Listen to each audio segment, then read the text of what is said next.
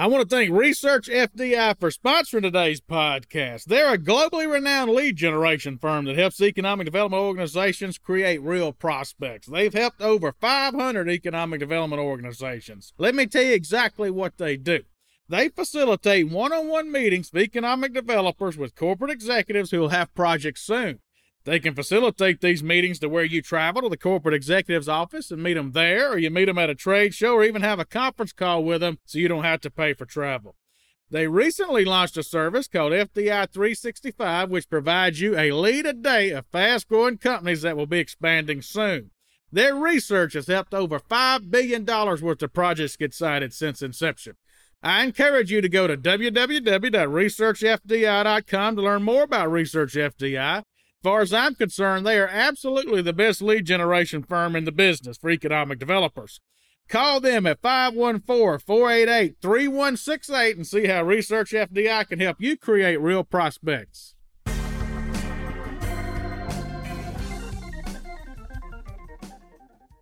Hello, this is Chad Chancellor with Next Move Group. Before we begin today's podcast, if you've been enjoying our podcast series, please go over to Apple Podcasts, leave us a five star review. That'll sure help us out. We'd appreciate it a whole lot.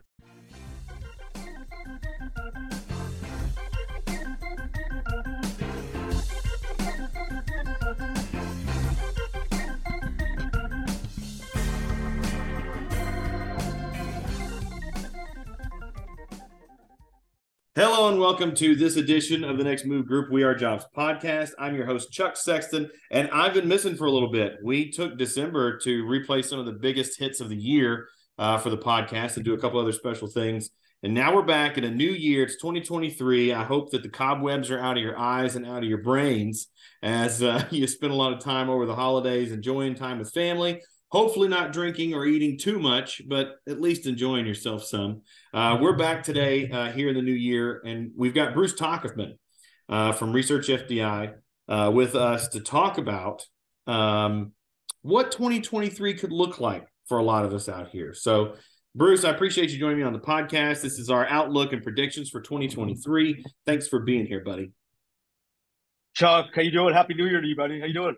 Oh well, I'm doing good. I actually just got back uh, from a short miniature vacation uh, to the great great world of Disney down in Florida. Oh. So I've got cobwebs in my brain. I, I, I can still hear animatronic voices in my head singing crazy tunes. I'm going to be taking my five year old there in six weeks. So, any recommendations you have for Disney's are highly appreciated. Well, if you're going to Disney World, make sure you get the Genie Pass every morning uh, before 7 a.m. You buy it on the Disney app. And then at 7 a.m., whatever park you're going to that day, you can lightning lane get like fast pass for your ride that you want to go on. If you don't do that, most of those things are going to be two to three hour waits. All right, I'm gonna I'm gonna try to remember this, and I'm gonna t- tell my wife at the end of this podcast, and we're gonna make that happen.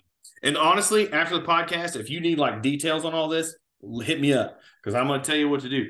Because if you're going to Magic Kingdom, the most popular ride is a Seven Dwarfs Mine Train, and that thing will be three hours long unless you get a Lightning Lane pass. And it's fun. Your five year old will absolutely love it. It's a really cool ride. It's their newest one. Well, often when I go to Disney, I'm often mistaken for one of the dwarfs, so I'm used to it. So. Um... Don't say that about yourself. It's funny. My daughter dressed as Alice when we were walking around Epcot for the day, and people kept stopping and taking pictures with her. She's 12 years old, but she's really tall. And like when we saw the real Alice, she was taller than the real Alice. It was funny. Uh, I went. I, I tried to drink around the world, but I couldn't. I only had a couple drinks. But there was a group of guys there who had T-shirts on that said "We're drinking around the world." And I would see them in every country we went by, and they were getting drinks at every single one of them. And at one, I can't remember if it was uh, Italy. It might have been Italy. A couple of the guys were like, "We can't drink anymore. We can't do it," and they just started giving them hell. I can't believe you're bailing on this. This is our goal. We're going to drink the whole world. so, well, I, I, hope you're. Well, I hope you save some time uh, actually for Universal, uh, that Universal walkway. I was there uh, six weeks ago on business, and uh, uh, I was at a live, a live exchange event and they had a karaoke evening. So I hope you saved some time for that. Uh, I didn't go to Universal, but I may have done some singing on the bus. Uh, a matter of fact, I started imitating the uh, the person who talks on the bus to people, and everybody thought that it was the real Disney guy's voice talking. It was pretty fun. My kids really enjoyed that. I was giving wrong instructions to people and everything. I'm surprised I didn't get kicked out of the park. I'll be honest with you. Well, maybe you did. Uh, I think we'll, we'll probably best take this conversation offline, but I'll, I'll definitely hold you to those those Disney recommendations later. Yeah. So look, 2023 is here. Everybody's excited. 2022 was a was a, a, crazy year. It just seemed like every week there was a new massive announcement that was happening somewhere in the United States. There were a lot in the Southeast. You know, the Carolinas, Ohio, Kentucky, Tennessee, Georgia, Alabama, Mississippi, just all over Texas had huge announcements too.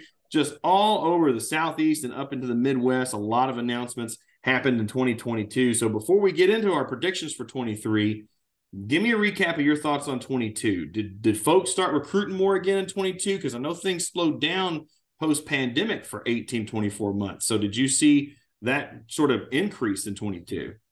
Yeah, great question. 2022 was absolutely a massive year. We saw 14% more projects compared to 2021. Uh, we identified 3,000 projects in 2022. It was just a wow. really great year. We, we saw total payroll employment in the U.S. Uh, go up to pre-pandemic level, a total adding a total of 4.5 million jobs.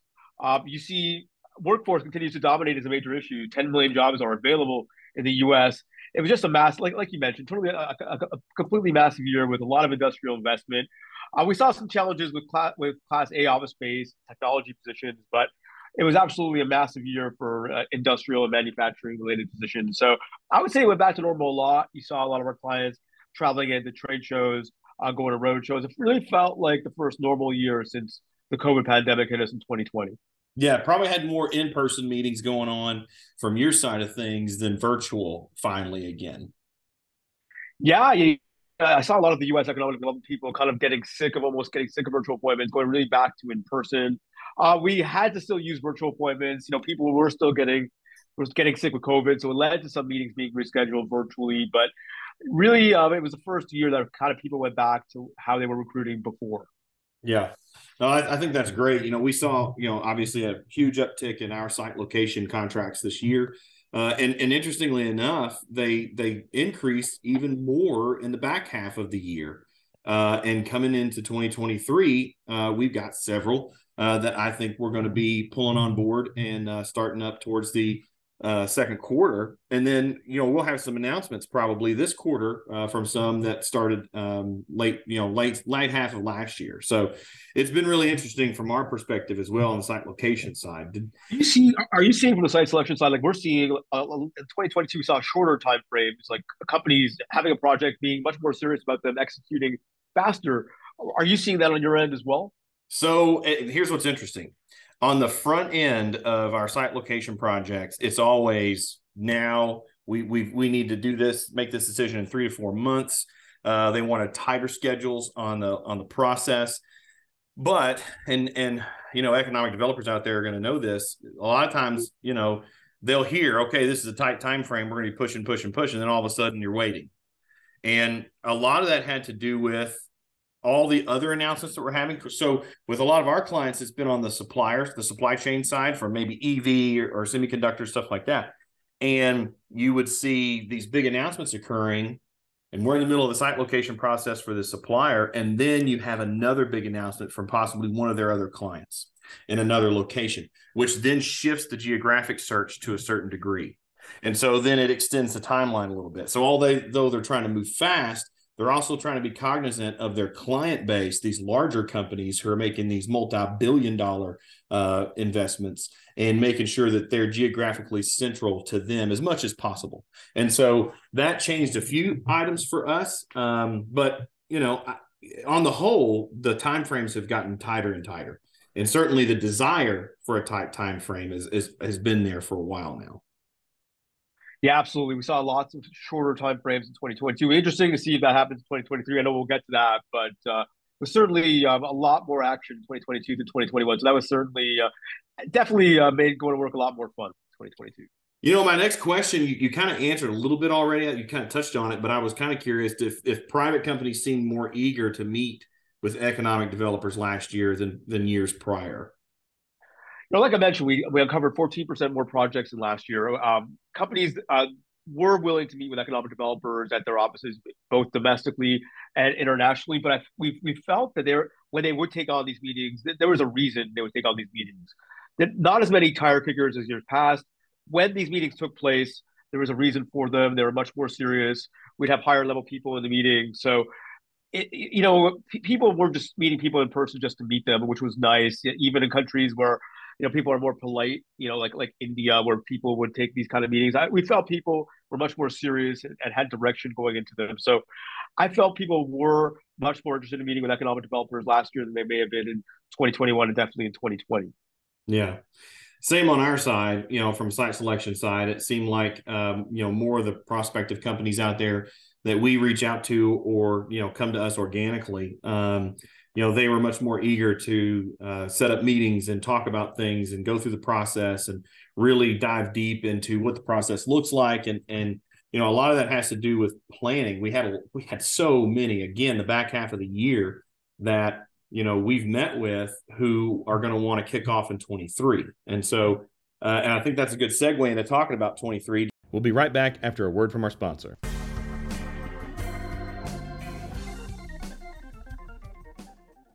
I want to thank location1.com. Some of you know it as Lois for sponsoring today's podcast. In my opinion, Lois is the best buildings and sites database on the market. One of the reasons I think that is it gives you nationwide exposure. So I used to be the economic developer in Paducah, Kentucky, and I made a terrible mistake. I only put my buildings and sites on the Kentucky Economic Development Buildings and Sites database. Well, Paducah bordered Illinois and was within 30 or so miles of Missouri, Indiana, and Tennessee. So, what sense did it make for me to not put my buildings and sites on a nationwide database? Well, Lois does that for you. Looking back, I should have put my buildings and sites on Lois. It's also easy to use for an economic developer. It's just like using Facebook. It walks you through how to insert your pictures and your information and so forth. And the thing I like most it works well on my iPad. If I'm in an industrial building, I want to be able to look at that thing on my iPad.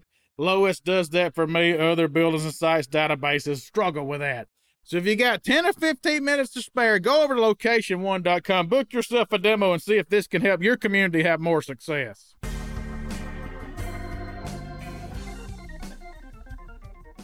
Do you think companies are going to be making moves like they did in 22 in 23 uh like the same pace as last year or yeah i, I just want to have one more thing about 2022 then we'll, we'll turn the page into 2023 okay. i think i think the big thing is we have to remember that people in 2020 put a lot of the a lot of companies put their projects on hold. So we have to keep in mind that a lot of the funnel for 2022 i don't, I don't know if you're seeing that on your side but a lot of that funnel really bubbled up in 2022 so i think i think we're benefiting from that a little bit.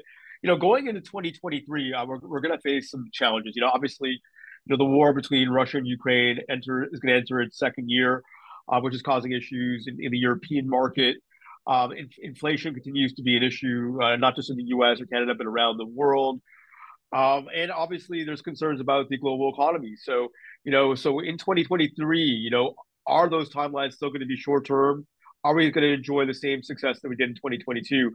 So, what we're projecting here at Research FDI, we're making a projection that the, the economy will enter a a mild to moderate recession that will last between around now, the next few months, for six to seven months.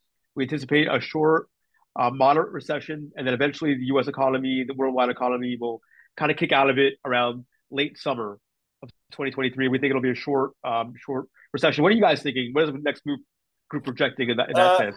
Similar. I don't think it'll be six to seven months from now. Uh, I think we've been in the recession for a little bit some of the same reasons you're talk you're talking about. Obviously, the the disruptions and issues in Europe, uh, also inflation, uh, but these interest rate spikes are also going to cause a problem, and I think it's going to also cause a shift in some of the incentive asks. Um, I've seen that already with a couple of our projects where.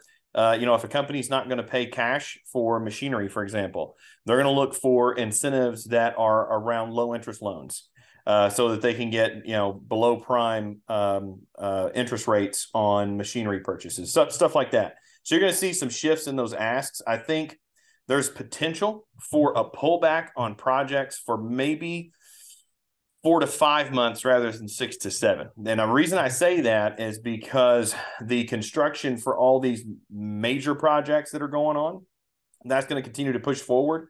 And a lot of the projects that we've seen in 2022 and the planning for 23 have been based, a lot of them have been based around the supply chain for those. So I think the supply chain, at the very least, uh, for uh, you know the EV market, um, the semiconductor market, and some of these, um, even the raw materials markets uh, that have been growing. Uh, I think those projects are going to kind of have to, you know, grit their teeth and bear it through uh, this recession, and maybe even spend a little more, more money than they were planning on on construction materials or whatever to get things started. Because the other thing that we're seeing out there is a lack of, of good available industrial space, uh, good and prepared properties, build ready type properties, because that's what people are looking for again, because of short time frames.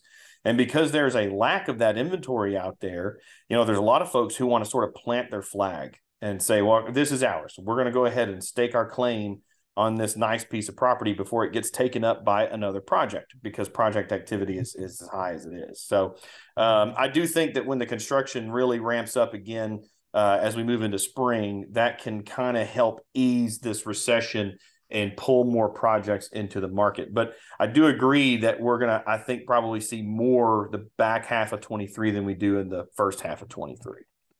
Yeah, like, um, are we going to be having conversations in April with companies, say domestically or internationally? Are they going to tell us they want to put their plans on hold or extend their time frames? That's my only concern that we might be sitting in the, you know, April, May, and companies will want to kind of be a little hesitant. That might cause a disturbance. So we may not have a year like 2022. I hope I'm wrong. We'll see where we are in a couple months. You know, some of the surveys I've seen of executives uh, have shown um, that the capital investment anyway, maybe not the number of projects, but the capital investment is going to be somewhere around 60 to 65% of what it was in 22. Um, but even still, there's, you know, the companies who are planning on making capital investments in 23 uh, are going to be spending, um, you know, you know, 25% more than they did last year. So, uh, again, there's, there's industries out there, I think that are going to, going to grow and, you know, from your perspective, I guess, and, what you're seeing right now as you all are doing planning for a lot of your clients, uh, what industry sectors do you think are going to be making the most moves in 23? Oh yeah, it's great, great question. I think we're still going to see a lot of activities in EV, batteries, semiconductors. You know, you mentioned supply chain. I think that'll that'll still be a major focus. Uh, you look at, you know, at I, we think there'll still be major investment from Taiwan, especially in the semiconductor space. I, I, think food food processing will be very safe industry. You know, especially you know, people still need to eat, so there'll still be a lot of uh, strong food processing projects in 2023. Clean energy, wind, solar, uh, that that could be quite big. So those, are some of the sectors we anticipate to grow in 2023. Um, yeah, what, what, what, are you what are you thinking on the, on the on the site selection side? Yeah, I agree with you. Um, the, all those sectors, uh, and then there's going to be some niche companies that are going to be uh, making some moves and trying to expand their production capacities that relate to you know the construction boom that, that's going on in the industrial space right now. We've got a client uh, who makes the roofing materials for commercial and industrial buildings. And you know a lot of that is imported uh, into the united states and they're a domestic manufacturer and so they obviously have had an uptick in orders because of, again, supply chain disruptions. And they see a chance to take a larger share of that market. And matter of fact, we'll be doing site visits. I'll be doing site visits in six states this month on our site selection projects. And, uh, you know, one of those is, is that company in particular. So, you know, all the companies you said, plus maybe some niche industries here and there. Yeah, it makes sense. You know, maybe also uh, some growth in the bio, biotech space as well, pharmaceuticals. I failed to mention that, but I think that'll grow as well. Yeah, I've started to see. I've, I've actually started to see some movement in that sector. I'm glad you mentioned that, um, and I, I, think that could be interesting. Um, although on medical supplies, not as much as it was in 2020 and 21, maybe. Yeah, that's going to reduce a little bit. Um, I, I, I, I, hope it. I hope we don't have to have a growth in that sector. That'll probably be another pandemic, and so we don't go there. Hmm. I've seen all these memes about people who don't have COVID, but you know their whole family's been coughing for three weeks, and so there's there's always something that's happening. It seems like. um, what about FDI? What do you think? Uh, what are your thoughts on on foreign direct investment, and do you think those investments will increase uh, in the U.S. in 23?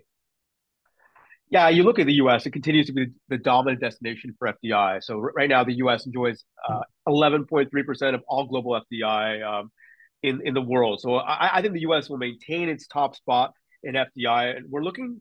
I think the U.S. is looking at investment from the following countries to stay strong. You look at the U.K., Germany, France, Canada, the Netherlands, South Korea, and Japan as being countries that will continue to invest in the U.S. And we mentioned Taiwan. I think Taiwan will continue to be a strong investor in the semiconductor space. We think those countries will continue to be strong investors in the U.S. And no, no surprise there. But we're looking at we're looking at some wild cards. Turkey, Israel, and Australia as being wild cards next year as, as areas that will, invest in the U.S. What, what are you what are you seeing on your side? Well, I agree, but I think you know, and, and a lot of site selectors are saying this right now. You know, outside of Canada, obviously, because uh, I think a lot of Canadian companies are trying to break into the U.S. I think from an FDI perspective, that's probably one of the better places for folks to recruit from uh, or to recruit uh, companies go and meet with folks in. Um, but it, when you talk about the UK and the Netherlands and France and Germany and, and Japan, South Korea, I, I think there's going to be competition across North America. Um, you know, because a lot of those c- companies are looking at okay, we need to get into the North American market, but maybe not necessarily United States. And so there's going to be competition between the U.S. and Canada, but with Mexico. And yeah, I'm glad you mentioned. I'm glad you mentioned Mexico. To interrupt, uh, I'm glad you mentioned Mexico. We expect Mexico to have a, a huge year. We, we think it can yeah. compete strongly with the U.S., especially for those nearshoring opportunities. Uh, we think we think Mexico is, is primed, you know, to, to compete. I think uh, the U.S. MCA allows certain uh, concessions to Mexico where it could compete in the automotive space. We think Mexico will have a, a big part in supply chain and will have will compete with the U.S. Obviously, the U.S. will still get its fair share, but we think U.S. and Mexico will go head to head quite a bit on some projects. Yeah, yeah, I agree with that. And you know, there's there's some border communities there in Texas uh, who do a really great job of sort of co-recruiting with uh, Mexico, and um, I, I, would be interested to maybe have you know have a talk with some of them uh, as we go through the year as well to see what they're seeing uh, down there on the border. So. Um, what else? What any other crazy predictions for 23? Maybe it could be even outside of uh, the realm of economic development projects. If you have any predictions for 2023. All right, I'm gonna I'm gonna start off with a massive prediction, and I wasn't sure I was gonna share this on the podcast, but I'm gonna share right now. TCU will defeat the Georgia Bulldogs tonight in the college football championship. What? You heard me here. Massive prediction to start off 2023. TCU will defeat the Georgia Bulldogs tonight, and they will become the national champions. Well, it's funny. I mean, when this airs on Thursday, we will know for sure if you were right or not. But uh, Gosh, I don't know. Uh, oof, uh, that's a that's a bold prediction, Bruce. right here on the first. Could, you, could, could, you could, could you could you edit this out if it doesn't happen? No, we are not editing it out. You're sticking to your guns, TCU. And here's what's going to be great: is if they win tonight, uh, when this airs Thursday, everybody's going to say Bruce is the smartest man on the planet. We should have listened to him all along. or they will say we will not take college football gambling advice from Bruce ever. I think uh, you know on college sports, basketball wise, um, my my Wildcats have not been looking great. They got hosed by Alabama this past weekend, and so I was really hoping that they would have a have a good year. I do think that they have the ability to pull it together, but they're not looking great. I do enjoy the fact that SEC college basketball is looking great this year uh, as a whole. Um, there's some really really great teams in the SEC this year, so we always get uh, as a UK fan. Uh, all these other conferences always say, "Well, UK does well because the SEC is just a, a terrible basketball conference or a football conference." Well, not this year, not this year, folks. So, uh, at any rate, uh, I'm looking forward to uh, conference tournaments and basketball and March Madness. And to me, football's over with. It's it's gone. Even with the the championship game tonight, I, I won't even probably won't even watch it. Probably won't even turn it on. So. Well, listen, we'll see if TCU pulls it out tonight. Uh, appreciate you having me on the show. Um, any any final questions before we wrap up? Uh, what is the next conference you're going to be at?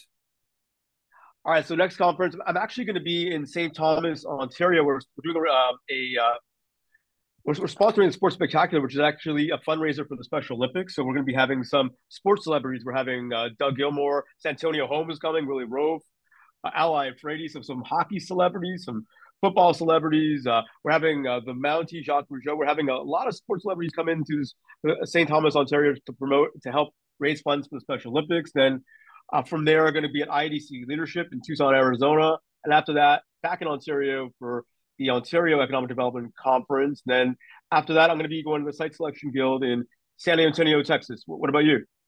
Uh, right now, uh, it looks like I'll be with uh, Meet the Consultants down uh, with SEDC uh, potentially, and then uh, um, we have a couple of other state conferences that we are working on right now, going back and forth on scheduling and making sure because you know we travel so much with with site selection work and the strategic planning that we're doing with clients.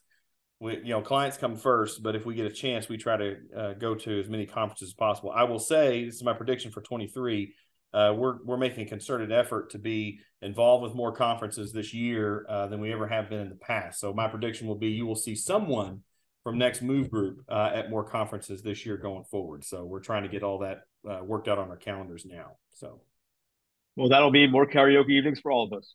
right, man. Well, maybe we should do a special podcast episode just about karaoke one of these days. What about a, a, live karaoke podcast episode? What do you think? You think we'll get good oh, ratings for that, or will that? I don't know. That could that could make people just unsubscribe immediately. just depends. we don't want to offend anybody either. So, but look, uh, we'll we'll put this out there. If if you want to hear some good karaoke, uh, try to to grab your uh, a ticket to a conference where Bruce and I were both going to be there because then we're just we're going to sing our hearts out uh, somewhere at that conference. We'll we'll make that prediction for 23 as well. I think that's a pretty safe prediction. And I want to wish all listeners of this podcast a very happy new year and looking forward to seeing you guys on the road. Awesome. Thanks, Bruce. I appreciate you joining me, buddy. Thanks, Chuck. Take it easy, buddy. Yeah.